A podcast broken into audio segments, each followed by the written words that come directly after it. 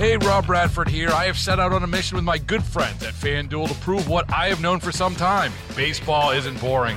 Now I have a daily podcast to prove it with some of the most notable people in the baseball world screaming baseball isn't boring from the mountaintops or at least agreeing to come on our show. Players, managers, GMs, and yes, even the commissioner of baseball, Rob Manfred. It has been a constant wave of baseball's most powerful voices. So join the revolution, subscribe, and soak in Baseball Isn't Boring. Listen on your Audacy app or wherever you get your podcast. You'll be glad you did responded, uh, was able to arrive on scene uh, earlier yesterday and meet with officers from the uh, Erie County Sheriff's Department and begin documenting basically the three accident sites we have.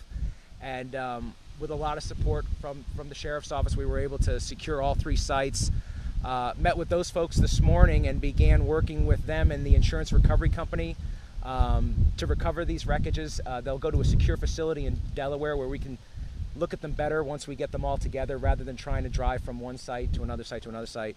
Um, you know, at this point, basically, uh, this is day two of an investigation that'll typically run six to 12 months, and uh, we'll be documenting the uh, three areas basically the pilots, the machine, and the environment. And by that, I mean um, today here, we're really just documenting the machines, trying to capture any evidence that might get distorted when we move the wreckage.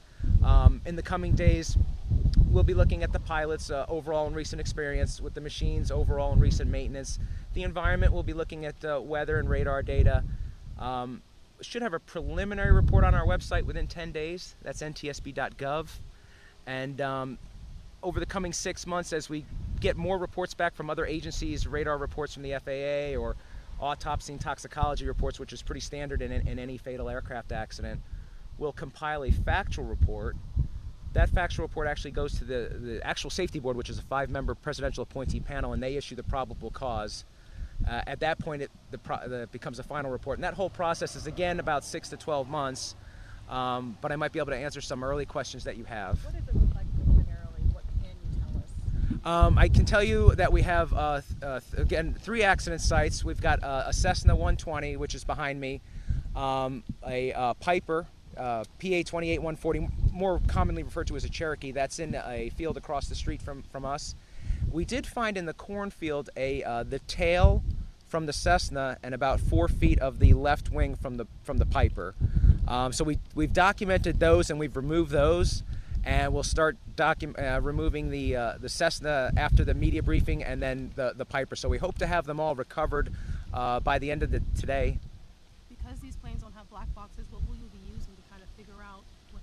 Uh, the sheriff's department was able to get some witness statements, so we'll be using uh, witness statements and radar data. Now, unfortunately, small plane crashes happen. Collisions, though, in, in my understanding, don't happen that often. Can you comment on that? It's I don't know the exact statistics. You could search on our website. It's uh, we do several a year, um, so I wouldn't I wouldn't call it very common, but we do do a, a few a year. The entire process and that's pretty standard in a fatal accident. And a lot of times it, it, we're waiting on reports from, from other agencies. As far as the preliminary report is concerned, what can we expect in that report in 10 days? Usually it's, it, it's, it's what happened and where. There's really not a why. Uh, you know, a lot of it is just uh, fine tuning what I told you here, the exact times and so forth. How important will those eyewitness accounts be? Because what we heard from some of them is that uh, two planes were midair, one saw someone clip, one was lower than the other. How important is that going to be? They're definitely one piece of the puzzle. What we'll probably try to do is match the witness statements with the impact marks on each of the wreckages. And, and so we have factual factual evidence to compare with the witness statements. We're standing right in front of you know one of the, the wreckage scenes here. What what happens now? How long is this wreckage going to be here?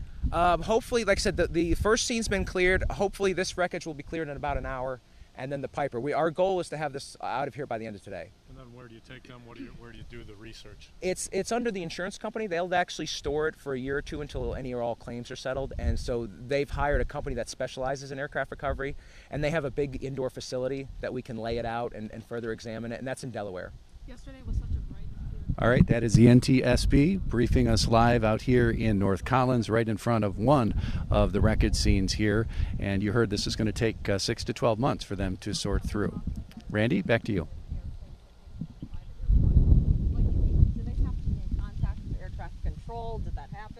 Um, that's a good question. Where, if they were closer to Buffalo, if they were if they were within Buffalo's airspace, they would have to be in radar and radio communication. Once you get a little farther from the bigger airports and you get into more rural areas, you're not required to be. Um, so they were operating legally. It wasn't like they were required to be in contact with any air traffic control. They were not. I guess basically the best answer to that question is, is they were not in contact with air traffic control and they were not required to be in contact with air traffic control. That, that being said, were they on radar? Is there a radar recording of this? Yes, we do have a radar recording. That being said, are they, is it recommended that they communicate with air traffic control? Well, in what they do in, in smaller airports where there is no tower, in lieu of air traffic control, they'll have a common traffic advisory frequency where they'll be broadcasting their intentions, almost like a CB radio for, for cars. What do we know about the victims?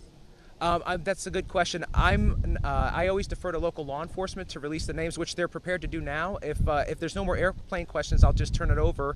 And I just again wanted to thank the uh, Erie County Sheriff's Office. It's, it's logistically it's been very hard to maintain three accident sites, so I'll, I'll turn it over. Did they say about the, uh, Oh, sorry. Did they say anything as soon as the planes hit each other? Did they call in? Did they, did they say anything? From other pilots that were on frequencies, there was no uh, distress call. There was no distress call from these, these Correct. either? From from pilots from other pilots that were on that same frequency, there were no distress calls. we don't. About that, the people that crashed. Well, the, um, After they crashed, did they call in and say they're crashing or anything like that? or- the, the, there was no no communications received. We're told that the crash happened mid-air. Do we know how high up they were when the crash occurred? We'll be able to when we take a closer look at the radar data, we'll be able to tell that. And we do have a time of the the radar data ended at 9:23, so we have that's that's uh, pretty close on the Is time. that the moment of impact? That would be when one of the when when the airplanes dropped off radar. So it might be a few seconds after impact, but we have 9:23 in the morning. Is most of the wreckage from the um, Cessna buried over on Larkin Road? Uh, right behind me, I would say, is probably 80% of the Cessna. And uh, the only pieces that are- aren't here, like I said, is the tail of the Cessna and the left, the four feet of the left wing of the Piper. And the tail of the Cessna you located on Larkin? That I, I don't, I'm not familiar with the roads, so I don't know what Larkin is, but in the cornfield, okay. Right. The, in the cornfield is the is, And is the cornfield, you were speaking of Larkin. okay Larkin. Then yeah, the tail and the the wing of the, the Piper. And the wing of the Piper was found where? Uh, about within 200 feet of the tail was four, the four feet outboard section of the left wing, Four foot out. outboard, the wingtip really. Okay. So did both planes break apart and scatter, essentially? Well, from those pieces are from both planes, obviously. Yeah, are a different site.